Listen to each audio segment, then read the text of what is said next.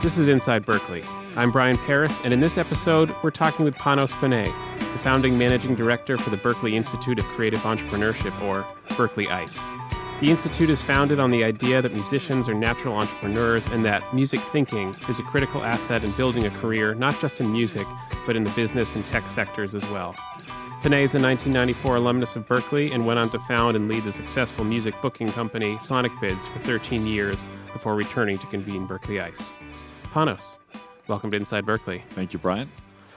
So, from what uh, from what I know, you were a guitar major uh, at your time at Berklee, and I've heard you say that you got here and saw the level of talent and realized maybe you should uh, look in a, a different direction or take your music abilities in a, in a different a different way. Um, could you talk a little bit about that? Sure. I think it's a process that probably a lot of Berklee students go through. Yeah you come here, and I certainly came from a very small place, so it's easy to be a, a big fish in a small pond. Yeah. But I think I realized very quickly that I probably wasn't as good or as talented as I thought I was. And then I decided to do music business. I was part of the first graduating class of music business management back in 1994. Um, and, you know, it really took about 20 years after I graduated almost to really be able to connect my music background with ultimately the journey that I had hmm. as a as an entrepreneur uh, in music, and to realize that the two, meaning my education in music and the way that I was thinking as a musician and the way that I was relating to people, was actually quite related to the way that I went about building a business. Hmm. And in many ways, my own personal journey informed the approach that we took in building out the curriculum for Berklee ICE. Hmm, that's cool. So at the beginning, it was kind of like you had this business acumen and your musician abilities, and they were kind of parallel or kind of running alongside each other. They they weren't intersecting at your while you were a student then. Certainly not as a student, or I, yeah. I, I really didn't see it that way. Maybe I couldn't connect those dots. Yeah. So I thought, okay, I'm leaving my musician persona behind, and now I'm going to put on this new metaphorical suit, yeah. if you will, and and go into business. And for years, admittedly, I was in denial of of the fact that I had a background in hmm. music, that I had a music degree. I thought it was just not relevant to whatever I was doing. Um, and I think in many ways, it's it's it's a process and a transition that a lot of people have to make, especially if they end up pursuing a path that's not quite what they had originally envisioned when they went to college, or certainly when they went to Berklee.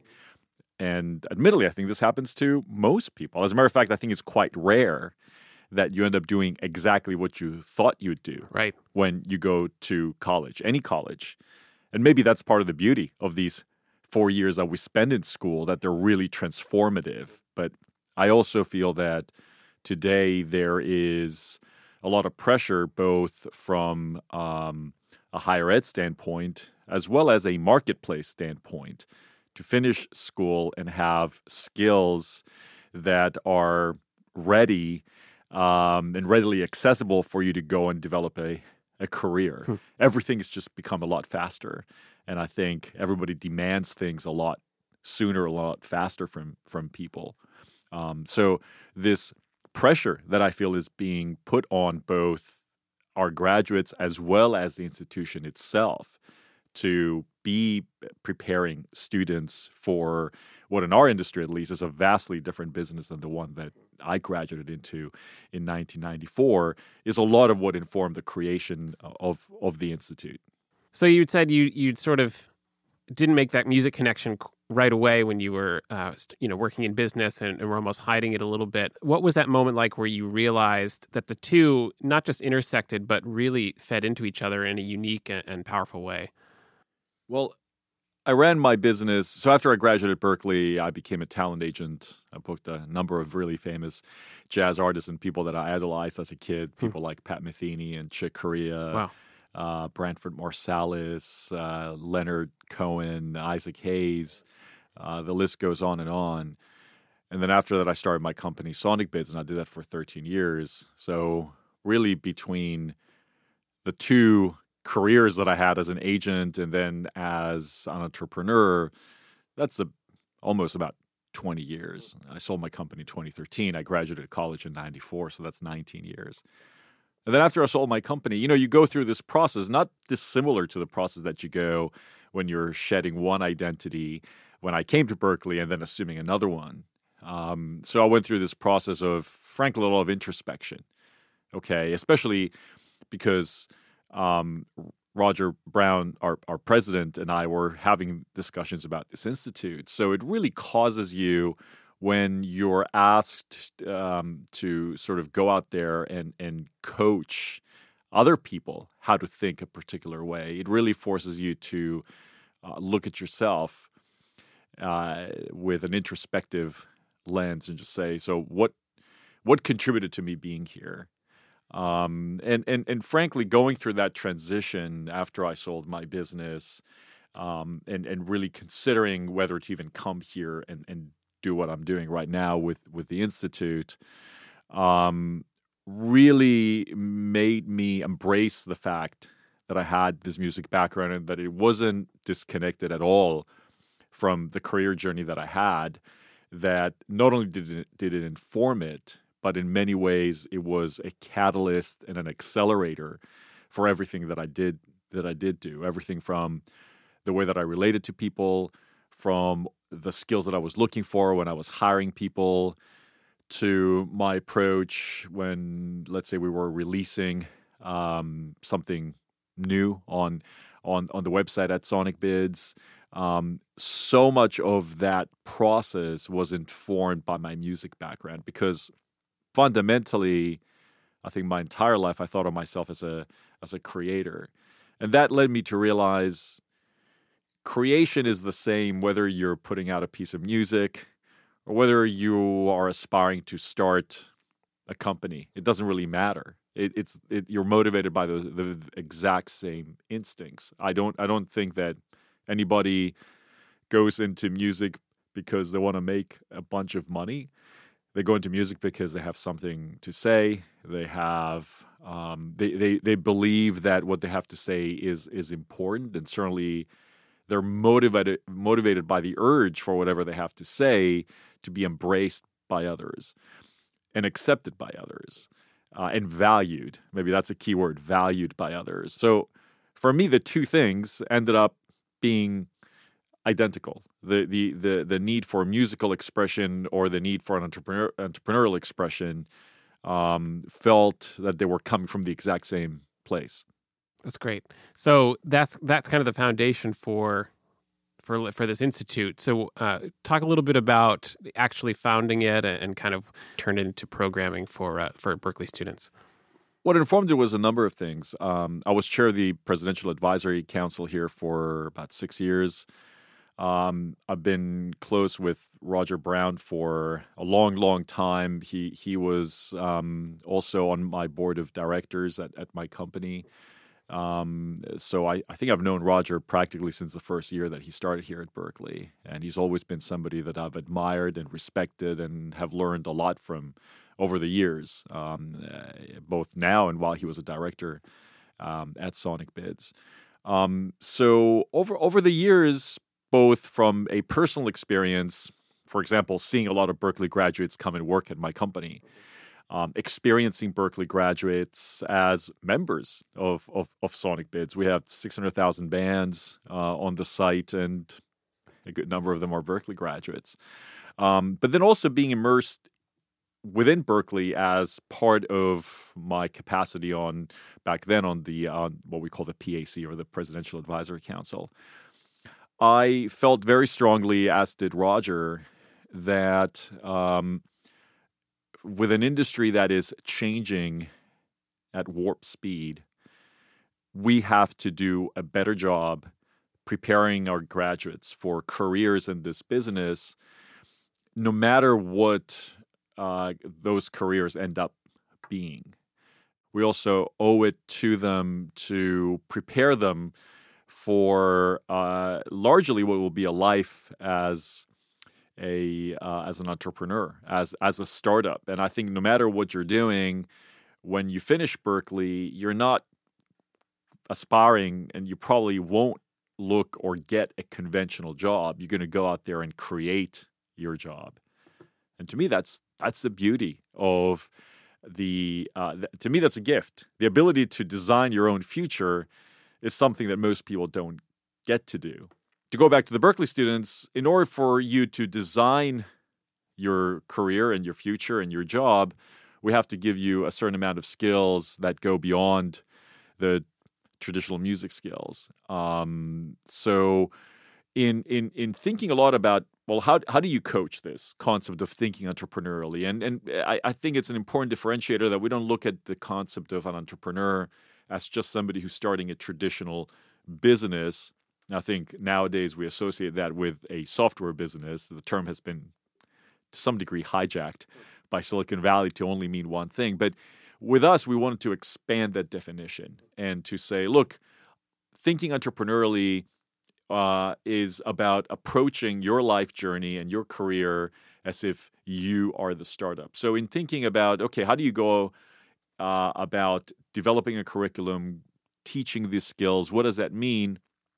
That's where I felt that if we try and uh, simply go and replicate something that existed in other traditional business schools, whether it's MIT or Sloan or, or Harvard Business School or Stanford, I thought that um, we would be importing something that's foreign to the culture of Berklee.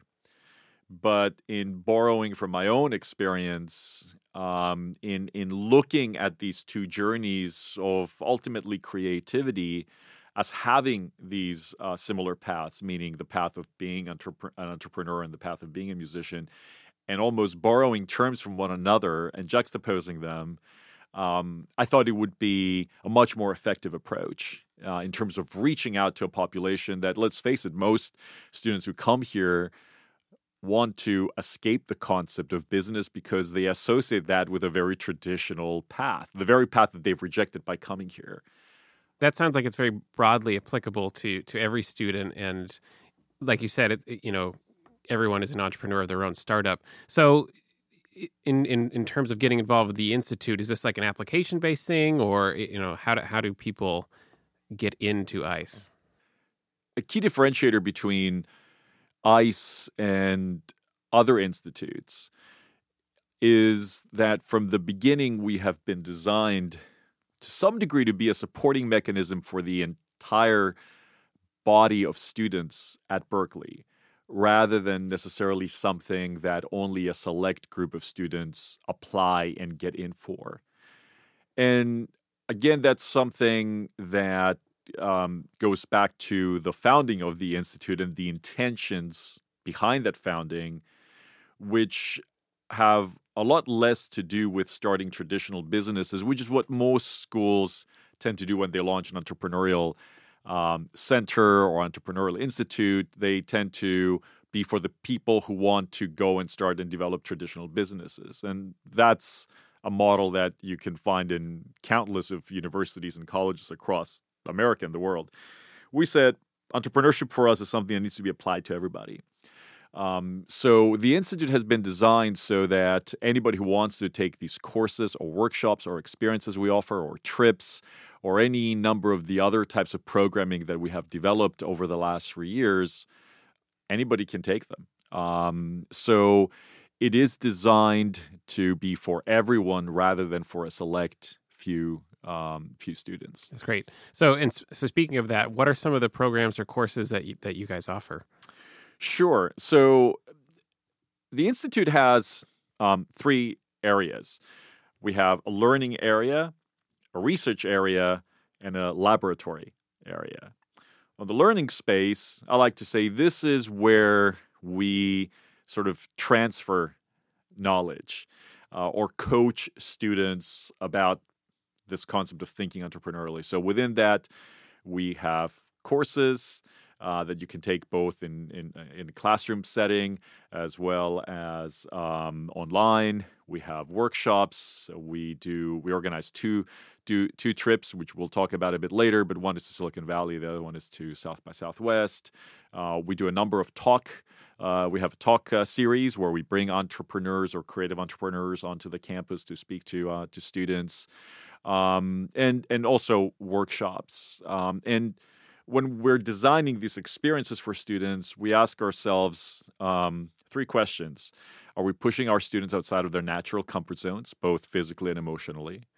Um, are these experiences we're creating by nature collaborative uh, with a practical outcome? Because once you finish college, you're expected to work with all kinds of people and produce actual results. And the third is, are we developing more relationships uh, with with industry? Are we sort of piercing this academic bubble now so that students get a feel for what it's like to go out there and be part of this uh, of this uh, industry that we like to call music business? Um, so that's the learning area. In the research area, uh, this is where um, we operate under an umbrella we call Rethink Music.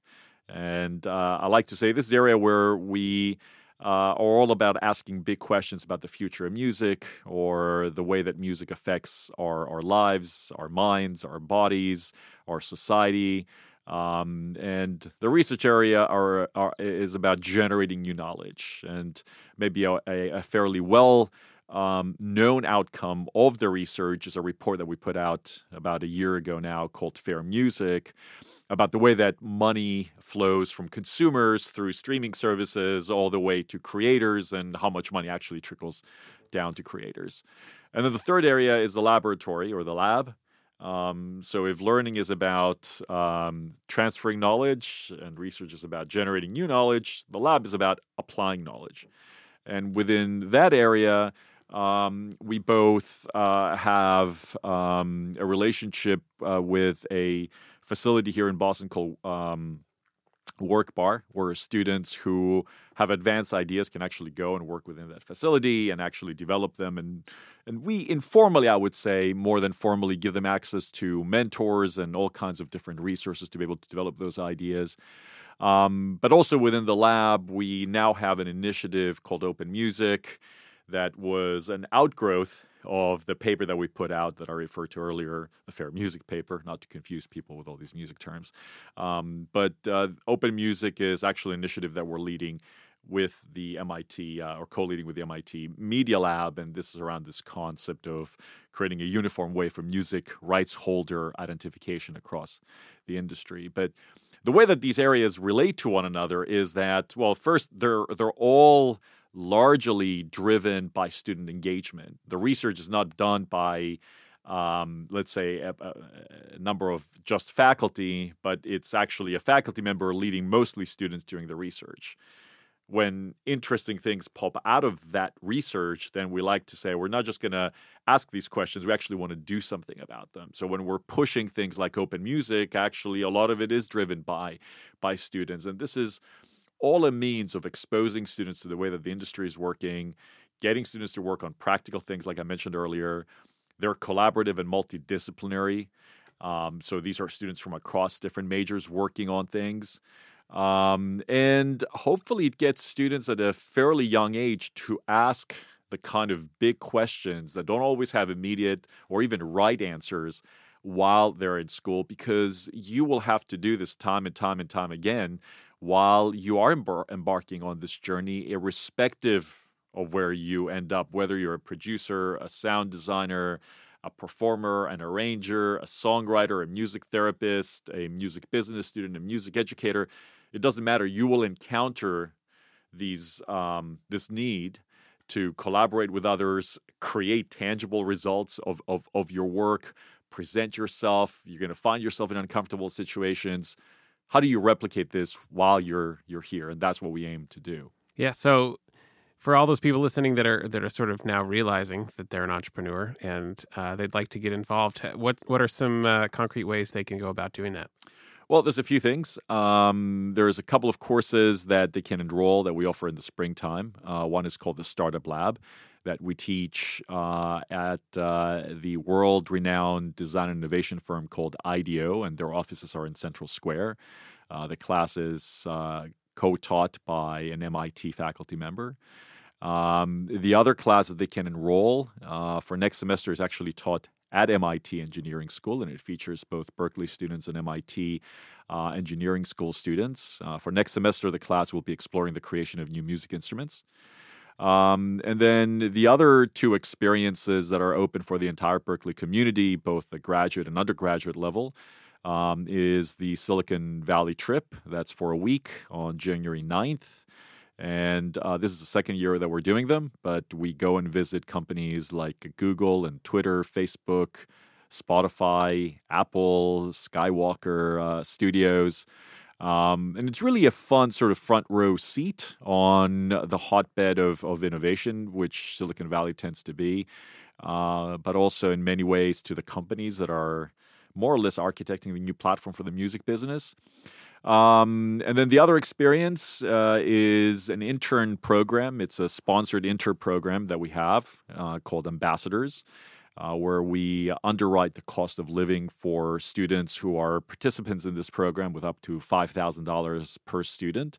So they can go and work full time in different places like New York City, Nashville, Los Angeles, San Francisco, London, uh, or even Boston, uh, because we realize that one of the things that holds students back from being able to work full time within a particular company, even if they're getting paid, which, by the way, they should be getting paid uh, minimum wage, uh, well, we all know that that won't cover your living expenses in Los Angeles. I was talking with a student who just concluded that program, and she was telling me just renting a car for three months in Los Angeles can be upwards of a couple of thousand dollars, especially if you're under the age of 24. Right. Um, but we believe that it's critical to have these experiences and go and try different things. Go and live in LA. Go and live in New York uh, if you're considering moving there uh, in a year or two. Uh, that gives you an understanding of the place. It helps you build a network, and it also helps you sample a, a, a, career, if you will. Do I want to work in publishing? Do I want to be in film scoring? Do I want to work in a software company? Do I want to be a roadie or whatever? You name it. Um, so these um, these internships, which um, this year we offered about ten, but we plan to expand, and we're raising money for this. Um, they are in some ways a form of scholarship um, can be really instrumental in shaping the way that you you you think about what you're doing. And if I have any piece of advice for any student out there, is to try as many things as they can. This is such a unique point of um, of one's life, college. Uh, you never get it again. Sort of this ability uh, for three, four, five years to um, kind of dream up who you want to be uh, and an experiment. It's it's for me, colleges at their best, that's what they're doing. They're providing an environment for somebody to safely experiment and understand and learn and grow and decide what they want to be once they're outside of this cocoon in some ways. Um, so if I were any student at Berklee, I would seek to take advantage of these opportunities that we offer, whether it's internships, whether it's the trips, whether it's the monthly talk series that we have with people, because as I mentioned at the beginning of this program, it's not the thing you plan for that changes your life. It's less so the decision about which major you're going to do, to be honest with you, or what classes you're going to take uh, or even sometimes with whom you're going to take those classes. Uh, I don't, in no way will I downplay, of course, the importance of, of, of, of your teachers or the decision of what major you want to do. But often these big decisions that we spend a lot of time thinking about are not what changes the course of our lives. What changed my life and made me come to Berklee was a small ad in Rolling Stone magazine. And you often ask yourself, what if I never bought that magazine? What if I didn't flip that page or flipped over and never saw that? Um, you know, and then I can go on and on and on and on about the things that changed my life. Let's say even meeting somebody like Roger Brown. What if I didn't go to that event that he uh, that he invited me? It's so easy for us to be, ah, I'm just too busy with classes. I'm too busy with all the stuff that I have planned to do something that I didn't plan. Uh, but keep in mind that the things that forever change the course of who you are are usually the things you never planned for. Um, and that's what we're trying to do with, with Berklee Ice kind of create those opportunities to do unplanned, unscheduled, happy, accidental things that hopefully change your life in the way that you go about it forever. Well, I, I, think that's a, that's a beautiful way to uh, to take us out uh, in this discussion. I want to thank you, Panos. It's been a pleasure. Uh, thanks for being on the show. Thank you, Brian.